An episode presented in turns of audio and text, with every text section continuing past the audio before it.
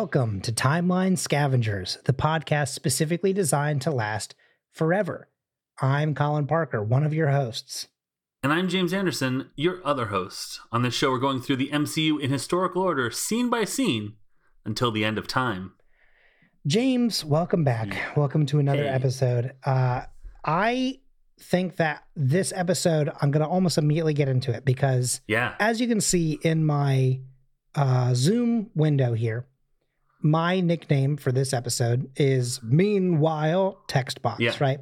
Because that is exactly what this whole scene felt like to me, or at least Yeah. the start of it, right? Mhm. Uh, because the way that it cuts is, I mean, like, I don't think it's a bad edit or anything like that. It's just very funny to me the way that that scene is cut. So, Yeah, anyway, oh, so this is for Agents of S.H.I.E.L.D., season seven, episode two, starting at 20 minutes, 53 seconds, and ending at 22 minutes and 30 seconds. Um, So, again, just to kind of give a quick rewind, at the end of the last scene that we discussed, uh, May is trying to leave the Zephyr, and she's like, Tell me where they are. And Enoch is like, I am not allowed to divulge that information. And then she just death glares at him. And as it's like kind of focusing in on her focus and intention, it's like immediately a cut to the full pan, like like full widescreen of the room Right. of people Yeah. pacing and arguing like mid conversation. And Yeah. it felt like if this was like an actual show, maybe in the 1930s or 50s or whatever, you would hear an actual narrator going, Meanwhile, back at the speakeasy, you know, like, Right. and then you would hear the line. Um, so that's exactly what happens. And then Daisy and Coulson are clearly mid argument already. And they're arguing about what the right thing to do is when it comes to Freddy. And uh, Yo Yo kind of finally speaks up, and she is definitely taking Daisy's side, which I Mhm. think is very frustrating to Coulson. Koenig finally speaks up and he says, I'm beginning to think you guys are crazy. Hydra, Red Skull, Super Soldier Serum. It sounds like something out of the funny papers. Once again, never really doing an accent with the exception of the word coppers and papers. Coppers, papers, but everything else has been normal, right? Just kind of a funny little uh, decision, I guess. Uh, so he says, sounds like something done out of the funny papers. Daisy shoots back with, well, there's nothing funny about it. Coulson is, you know, kind of being the calm parent, telling them why they can't Mhm. do this, why they can't stop it. Daisy fires back with, yes, we can. So Coulson's like, okay, what I Go mean to room." say is, is that we shouldn't. I'm sorry. and then Daisy, again, this is kind of like a you're not my real dad situation because then she goes, with all due respect, it's not your decision to make. Mac is the director and he doesn't have all the information. And you can see the hurt in Coulson's face, I think, on that line. Mhm. And like that, that stings. And then Yeah. suddenly, kind of like the last ep- or two episodes ago, although now it's the opposite, right? Like this is kind of like a save by the bell situation. So now the tech suddenly working is great. It Right. diffuses the situation. The walkie talkie suddenly pipes up and it's May calling in. Coulson kind of starts going for it. Jemma's like, she doesn't know you're back. Mhm. Takes a step back. May asks them where they are. Jemma says, Don't worry about it. We're coming back to the Zephyr. May then asks about Deke and Mac. And that's when Jemma's like, oh, listen, you, you don't need to worry about them. And because she's not immediately giving the info, May is just like, all right, I'll find it myself, and just Yeah. tosses the walkie talkie aside. No regard for the well being of this item, but of course, we kind of know why. Uh, Jemma is then trying to call out to her not to leave, but you know, it's obviously too late. Uh, Right. Coulson says, We have to finish the mission. Daisy rips the cloth. I think it's maybe a shirt, maybe a rag that's been like kind of tied up in the woman's mouth. Starts asking her questions about where they can find Freddy. And she taught some, oh, he's off to be in the right side of history bullshit. And then Coulson's like, listen, ignore this one. We're not going to hurt him. We just want to find our friends. Good cop, bad cop. The Right. stick and the carrot, right? Right. She tells him, well, then you can go straight to hell. Thinking she's so clever, not thinking about the fact that Koenig, who clearly is from this time period and from this area, is like, wait, I know where that is. I've been there. Yo Yo practically rolling her eyes. I mean, like she doesn't, but it is in the inflection of, I'm sure you have. Koenig, it's like, no, no, no. I mean, I, I mean, I have been there. I know what she's talking about. She's talking about Hell's Harbor. I like this line a lot. It's where the double crossers go to double cross the double crossers. That's a good Yeah, one. that's a good line for sure. Okay, well, fine. So you know where it is, but you'll never make it there in time unless you can fly. There's no trains fast enough. This is, uh, once again, if this was a comic book, this would be see the episode from 2 to 22, minutes 842 to 950. They ask where to find it. Koenig says he'll tell them on the way. That's not possible. Koenig says, I'm not telling you anything unless you take me along. Freddy's my responsibility. I want answers. If you want to help your friends, that's my price everyone in the room from Shield kind of you know slowly looks at Coulson, giving him a look of please tell me that you're not going to. As Coulson kind of starts to give that look over his shoulder of like, well, actually that's the scene though. However, Yeah. I think that this is interesting. The mystery woman said it was impossible to get there unless they could fly. When they said that they could, she looked shocked. So I did my best to look up how common it was to own a plane in the 1930s. Mm. Once again, James, you would be fascinated as to how little information there is on any kind of stuff from that time period. It is Right. unbelievable, no matter how I worded it. I tried even just saying how many planes existed Right. couldn't even tell me that. They were just kind of like, I don't know. There were just there were some. Yeah. So I was really hoping to find out some cool stuff about like why she would think, well, you don't look like you could afford to own a plane. Oh wait, you do. Oh no, right? Right. Because this is a clear big break for them, and like she was feeling fine with kind of taunting this information because, of course, they can't fly. right. Well, surprise, surprise, they can. So, with that, unfortunately, I have nothing else for this episode. It's a longer scene, and we get Yeah. one step closer to the end of the episode, but it's also another step towards a very definite confrontation between Daisy and Coulson because the tension is high, yeah, absolutely. Absolutely. palpable, as some might say. Palpable for sure. I have a I need to file a complaint. Oh, okay. Ooh, that's a good segment.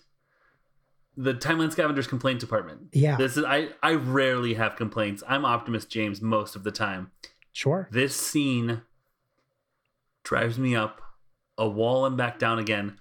Double crossers go to double cross, double crossers. Great, great line, excellent, very 30s, very very noiry. Can I ask a question? Can I take a guess? Yeah, is it that the grammar of that is like so many negatives or something that like it becomes No. impossible? Oh, okay. no, Never mind. no, no, love it, love that. Okay. Well, here's what I hate. Okay. Then you can all just go to hell. Wait a minute, I know that Hell's Harbor. It's over. Blah, blah, blah. It's a common expression. Why would she be Just giving that information out.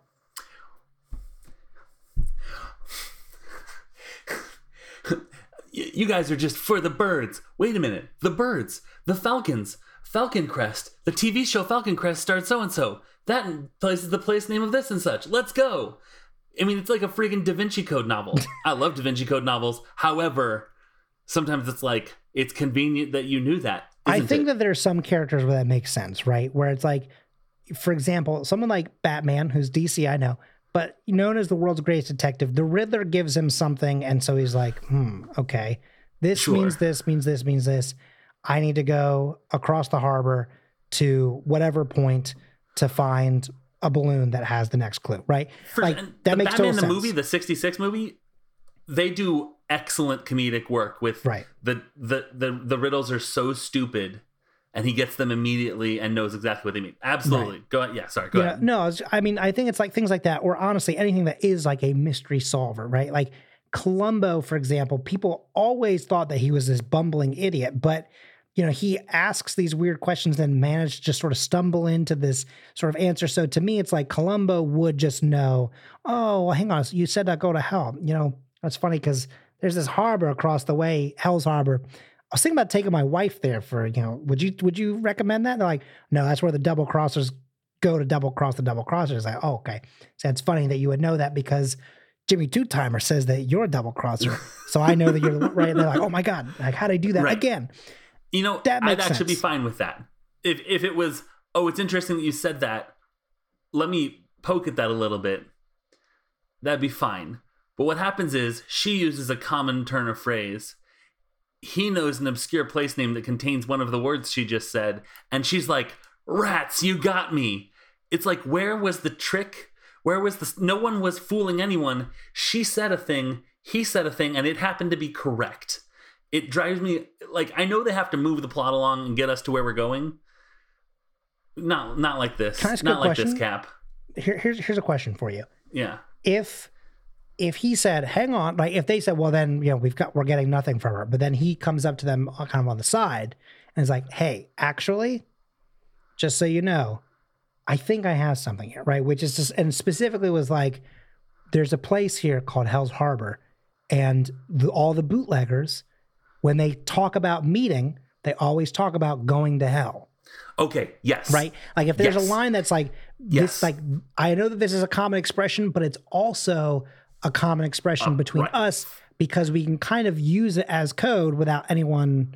f- I mean, For sure. it's probably still kind of an easy jump to make, but like you know, people But don't if you know the information, yeah, absolutely. And if or if if even she had been like, "You'll never find where we're harboring him. You can go straight to hell." Like Right. th- a better written line than that. Basically, the way just, that I write my "Who's Freddy" paragraphs, right, right. you know, But yeah, it, it- I mean, the way you wrote it in your hypothetical, Yeah. I love that he knows that that's the that's the the password. That she doesn't think he knows that, but of course he knows it because he's a he's a speakeasy owner. Why on yeah. earth would he not know that? right? Like, um, that would be fine. This feels like like somehow third grade James and his little buddies wrote two lines of Agents of Shield season seven episode two, and it was these two. Can I tell you what it is? What? It's somehow he returned Yeah. from you know the rise of skywalker yeah, Yeah, famous like yeah. t- terrible line one of the worst li- written lines in all of Sometimes you just have to piece the pieces together, Yeah. and it's just like, don't look at that section. you know what it feels like it feels like you were making a puzzle and then you went uh, uh these two pieces don't fit together and someone said they do now and they just shoved Yeah. them they sh- Exactly. and like you look at it and you're like that picture's not right but okay you know I'm sure and now it says e pluribus mum. That doesn't make any sense. What what does that even mean? No, it uh, mum's harbor. Um, right it's the harbor that my mom owns let's go it the Dodge Harbor. Um, it's a boat. So, so uh, my my complaint is just the quickness. that they get to that It's it's it paints all other noirish dialogue that I think I probably have ever heard in my entire life as way more clever than I realized it was. Yeah. this has the tone of it. This has everything that it should have, except for the cleverness. And It's- and yeah. it's also really weird to me because specifically like Daisy and Coulson have been the ones interrogating her the whole time. And she's never given anything really. But the fact that she gives this one thing, because again, we've talked about this before, villains kind of need to monologue a little Sure. bit to show that they've won. They need to be smug about it, right? But like the fact that Koenig, this guy who like is just kind of the worst, right? Throughout the entire two episodes, is like, ooh, I have the answer. It's like, it's that, what is, is it the onion that says that guy you hate just made a really good point? Yeah. So- it's, it's Yeah. exactly what that is, where you're like, okay. Here's what would have saved it. Here's what would have saved it. Two words would have saved this for me. All all all mysterious one had to say were two words, or maybe three, depending on your aesthetic choices. Let's just say you can go straight to hell. Let's just say means I'm saying something that I'm not saying, Right. and then then um Kanan can unravel that, and that's fine. yeah. It's that we don't know that she was being sneaky rather than just defiant. I think another So- good thing about that, right? Because the other thing is like he's across the room and then he just like blurts it out.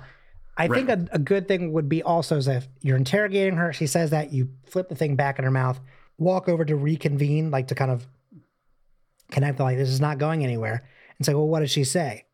And then they say Yeah. it, and, go, and then like if he doesn't hear it the first time, and he goes, go to hell. Everyone knows that that just means Hell's Harbor. right? Because like to Right, him in right. the time, he's from the time, so like he's then giving them the final piece of the clue versus Right. just being like, "Hey, I overheard your conversation. Here's the answer." You know, I need to short circuit this exposition because this scene has gone on for quite a long time. we really need to get to a scene where the Chronicoms talk by the you know train train tracks. It's really important to the story. We've moved on a lot from 1931, like in real time. Sure. But how different was TV back then? Colin, I'm gonna I'm gonna get into it, and I'm I'm glad you asked because there was a TV show in 1931 Mhm. called.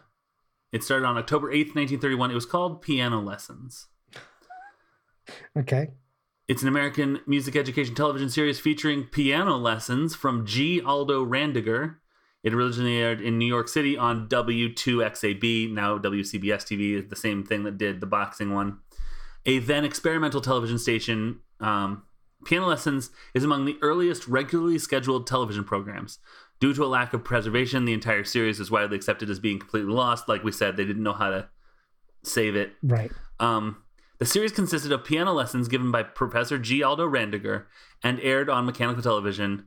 Uh, the first episode aired on October 8th, as announced in the radio news section of the Daily Star newspaper. Originally a 30 minute series, it later aired in a 15 minute time slot, which is hilarious to me. They're like, 30 minutes of piano lessons is too much, G. Aldo. And he's like, all right, cut it down to 15 because that's a thing we can do these days. Um, it aired without commercials as American television was not yet a commercial service. Um, so it, I can't, I really hope it was as interactive as I'm thinking it is, where he's like, like almost like a Dora the Explorer, like, I'll play it. Diddle-it-dum-dum. Now you. Good. Good, yeah. Now I'll play. Can you show me where the sheet music is? Here it is. You know, I'm yeah. the sheet music. I'm the sheet music. Yeah. I'm the sheet music. I'm the sheet music. G Aldo, no, dude, no, absolutely not. Um, piano player, no playing. Right, the playing pianos like starts to play the music automatically. It's like don't cheat. play the music on the sheet. Right. I I don't cheat play the music on the sheet. One, very catchy. Thanks. Two, uh, I like to I like to think that we have a line of esoteric merch that that is possible for Timeline Scavengers. Mhm. Don't cheat play the music on the sheet would be a very good esoteric Timeline Scavenger. Like Mayan Man would be one. oh yeah, that's so true. Door to the Face would be one. Don't cheat, play the music on the sheet would be Mhm. one. You know, all sorts of stuff. Um, heard of it? So Yeah. uh, Piano Lessons is a show that in 1931 they just showed a dude and he gave piano lessons and that's it because it was like you know Alta Vista levels of GeoCities of of television where it was like uh Who knows? Who knows? yeah uh so that was it so piano lessons Fantastic. Well, Yes. James, yeah why don't you do our social medias? Well, we have some Twitter handles that I need you to jot down. Now that we do have ways of recording stuff, uh, I need you to jot them down so they're not lost to history. Pen and paper. Yep. Pen and paper. Um, this is the first one. You can find our show on Twitter at Timeline Scav. You can find our, our podcast network, the Scavengers Network, at Scavengers Net. And you can find me on Twitter at Unabashed James. Colin, where can people find you on Twitter? You can find me on Twitter at Colin M. Parker. Wait, before pick the pencil pencil paper back up, people. You're not done yet. You have one more. We have the composer of the music that you heard that, that brought you in. That you're like, man, this is gonna be a classy show. They're gonna talk about piano lessons and stuff. and the composer of that is Nick Bermald. And here's his deal. You can find him on Twitter at NBRAMALD. Or you can find them at nickbermaldcomposer.co.uk. As always, I'm James Anderson. And I'm Colin Parker. Let's go! To. Excelsior! Oh.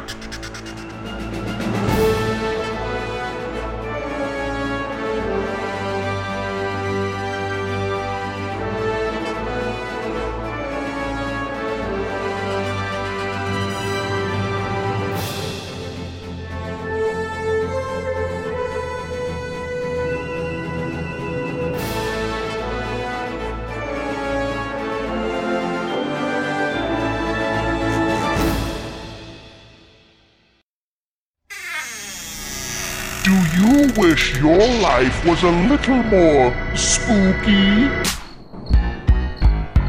Hi, everybody. My name is Jordan Reed. And I'm Lindsay Reed. And this is Spooky Spouses, a podcast about ghosts and stuff. Tall tales. If you ever want to find out if a psychic is real or not, commit a crime and then go to them and ask about the crime. Cryptid technology. That's why we can't find Bigfoot because they don't have trackers. They don't have these apps that are like, here I am going to the ice cream store later. Scary stories. you know what you're going to do? What? Crap your pants. Oh, no. Okay. Numbers in general. I just hear or see numbers and my brain shuts off. You can find brand new episodes of Spooky Spouses every week wherever you get your podcasts. Excuse me, part of the Scavengers Network. The Scavengers Network. Creator driven, community focused, treasured content.